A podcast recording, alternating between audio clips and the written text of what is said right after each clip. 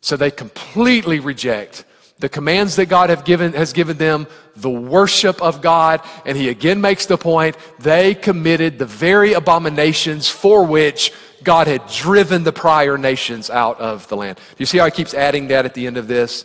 He's just preparing us. They're doing the very same things that God had driven the pagan nations out for. Now it's the people of God who are doing the same sorts of sins.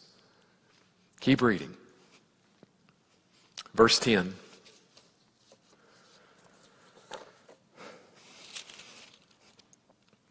And the Lord spoke by his servants the prophets, saying, Because Manasseh king of Judah has done these abominations, he has acted more wickedly than all the Amorites who were before him, and has also made Judah sin with his idols.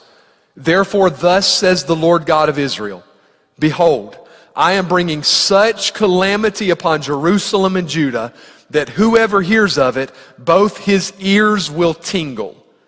And I will stretch over Jerusalem the measuring line of Samaria and the plummet of the house of Ahab. I will wipe out Jerusalem as one wipes a dish, wiping it and turning it upside down. So I will forsake the remnant of my inheritance and deliver them into the hand of their enemies, and they shall become victims of plunder to all their enemies because they have done evil in my sight and have provoked me to anger since the day their fathers came out of Egypt, even to this day. So we're told in verse 10 that during this, God was sending prophets to Manasseh and to the people to warn them and to call them to repent. And I would make a point of saying, Manasseh's not the only one sinning in all of this. It says in, in one of those verses that, oh, where's it said? Verse 11, that Manasseh has also made Judah sin with his idols. Now, when it says he made them sin, it doesn't mean he twisted their arms.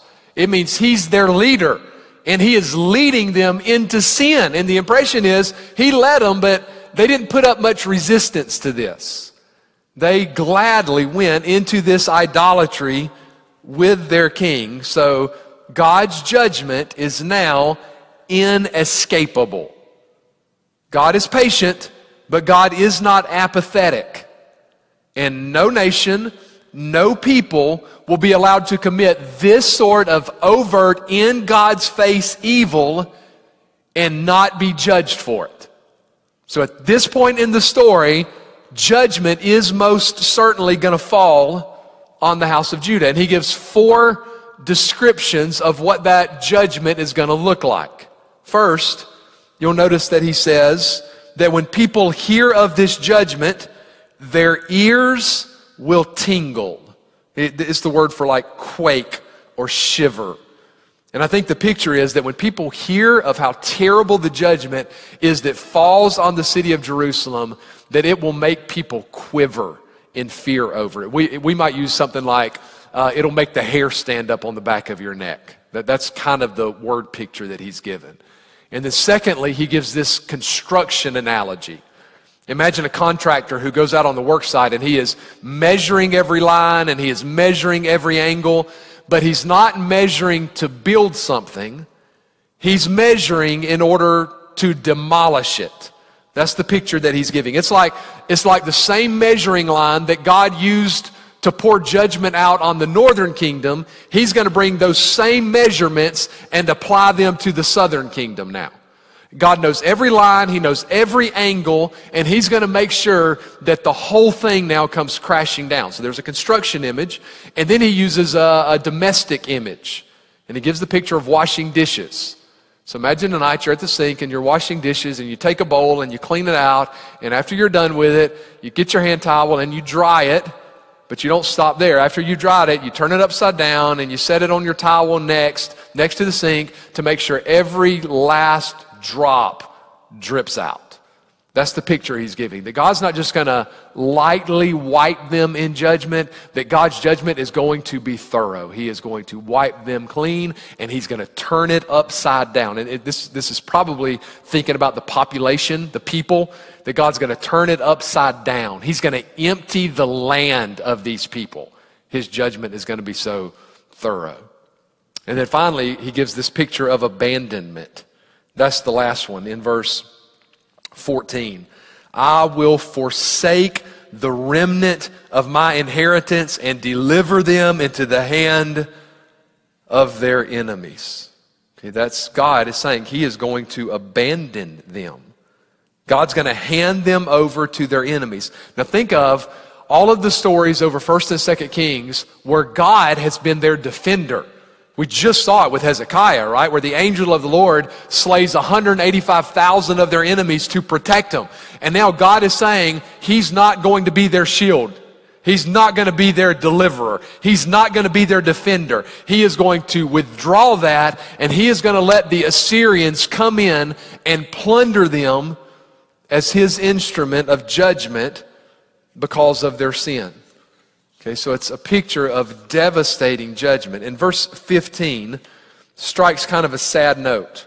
Because notice, their rebellion against God, it's, it's terrible under Manasseh, but had their rebellion started during the days of Manasseh?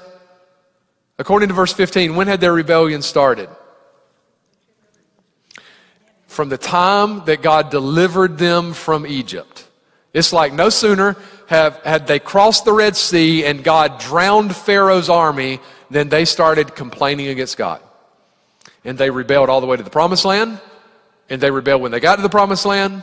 And they rebelled in the days of the judges. And they rebelled in the days of the kings. And now they are still rebelling against God. And now they have passed the point of no return. That there's, there's no escaping God's judgment now. Now, I mentioned after this, there's going to come another good king named Josiah. And because of Josiah, there's going to be good reforms and there's going to be a delay, but that's all that's going to be. So it's like the wheels of judgment have now been set in motion and there's no stopping the gears of it. His judgment is most certainly coming now. Okay, so that's the picture of these verses. All right, keep going. Verse 16.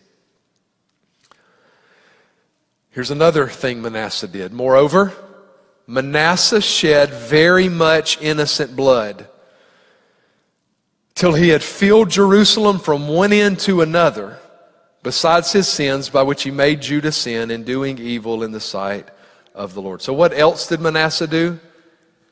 He shed much innocent blood. So, it's like one end of Jerusalem to the next was splattered with the blood of the innocent.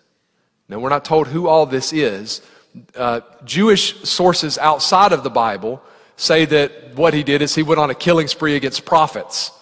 And Manasseh began to murder prophets. And we don't know for sure if that's accurate or not, but that's what Jewish, in fact, Jewish sources say that one of the prophets that Manasseh killed was the prophet Isaiah.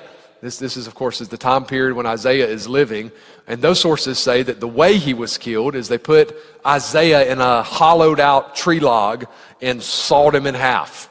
And that's how Isaiah died. And if that's the case, do you remember that story in the, hate, the, the Faith Hall of Fame in Hebrews 11, where it's describing this and it describes those who were faithful to the Lord, and it says, and some of them were sawn in two. And it could be that, that that's the story that he's talking about there in, in Hebrews. Either way, Manasseh is at the point where he's sinning against God, he's leading the people into rebellion, he's murdering the innocent and he has crossed the line. Verses 17 and 18, here's the final summary. Now, the rest of the acts of Manasseh, all that he did and the sin he committed, are they not written in the book of the Chronicles of the kings of Judah? So Manasseh rested with his fathers and was buried in the garden of his own house, in the garden of Uzzah. And then his son Amon reigned in his place. So this is, this is a summary of his life, and you get some summary like this at the end of just about every king's story. There's just one thing that's unusual in this summary of Manasseh's life. And the unusual thing is right there in verse 17. Now, the rest of the acts of Manasseh, all that he did, and you see that phrase, and the sin that he committed. So, Manasseh is the only king where, when the sort of summary is given of his life in the last few verses, where it makes a point of reminding us again of the sin that he committed. It's like Manasseh was so evil that you can't even mention him without mentioning his sin. He's a murderer, he's a blasphemer, he's an idolater, which makes this next thing so unbelievable. Uh, you won't have it on the board. If you want to turn over to Second Chronicles, let me show you one last little vignette from his life. Second Chronicles, uh, chapter 33. You can listen as I read if you don't want to turn over. Second Chronicles 33 gives another story from Manasseh's life. Starting in verse 10, it says, And the Lord spoke to Manasseh and his people, but they would not listen. Okay, that's what we've been hearing in Kings. Therefore, the Lord brought upon them the captains of the army of the king of Assyria, who took Manasseh with hooks, bound him with bronze fetters, and carried him off to Babylon. Now, when he was in affliction, he implored the Lord his God and humbled himself greatly before the God of his fathers and prayed to him. And he received his entreaty, heard his supplication, and brought him back to Jerusalem into his kingdom. Then Manasseh knew that the Lord, that's Yahweh, Manasseh knew that Yahweh was God. So get what Second Chronicles is adding. So apparently, late in Manasseh's life, um, Assyria, Babylon comes in, and they haul him off with, with hooks as a captive. And it's as he's there. And by the way, we would read that part of the story, knowing what we know from Second Kings, and want to cheer. Yes, he's getting what he deserves. But apparently, he gets there and he's humbled by the experience and he cries out to God for help, and God hears him and delivers him. Now, that's, after what we've read, that's a shocking part of the story. Because again, what sort of person was Manasseh? a murderer, a blasphemer, an idolater.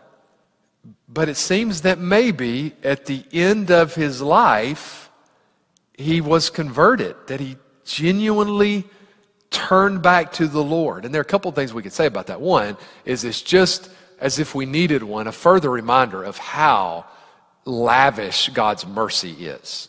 So if, if you're ever tempted to think, man, after what I've done, there is no way God could forgive me. You don't know what I've done. Well, have you murdered any prophets lately? Have you led any nations into idolatry? Have you, have you put any idolatrous images of Asherah in the heart of the temple? Well, if God showed mercy to someone like Manasseh, isn't that a great reminder that, that no one who will humble themselves before God is beyond the reach of his mercy. Now, there's other things we could say um, because as you combine Second Chronicles and Second Kings, still throughout the end of Second Chronicles and the rest of Second Kings, Manasseh is still held up as someone who did tremendous damage to the nation of Judah. Okay, he's, he has brought in idolatry. He has turned the people away from God. So it could be that he turned back to the Lord and his soul is saved, but, but his legacy isn't recovered. He has so many decades behind him of blasphemy and idolatry that, that he's saved, but his legacy sort of remains. So, this is, the, I guess, to combine two things and we'll finish up. So, there's this great promise in the Bible, like the thief on the cross. There can be end of life conversions, there can be deathbed conversions. God can save someone at the very end. But you rarely find deathbed conversions where there is after that a legacy of godliness. Right? A legacy of godliness requires it requires time, it requires years of faithfulness and commitment to the Lord. So we're thankful that God can save us at any point. I, I, I want to be saved and not just not have the legacy of Manasseh. Right? Have, have a legacy of faithfulness and commitment that's more than this. But it is a picture of God's mercy. Then his son Amon. Let's read this and we'll, we'll wrap up. Got to get through the rest of this chapter. Real quick, here's what happens after, has, um, after Manasseh. Amon was 22 years old when he became king, and he reigned two years in Jerusalem. His mother's name was Meshullemeth, the daughter of Haruz of Jotbah, and he did evil in the sight of the Lord, as his father Manasseh had done. So he walked in all the ways that his father had walked, and he served the idols that his father had served, and worshiped them. He forsook the Lord God of his fathers, and did not walk in the way of the Lord. And then the servants of Amon conspired against him and killed the king in his own house. But the people of the land executed all those who had conspired against King Amon.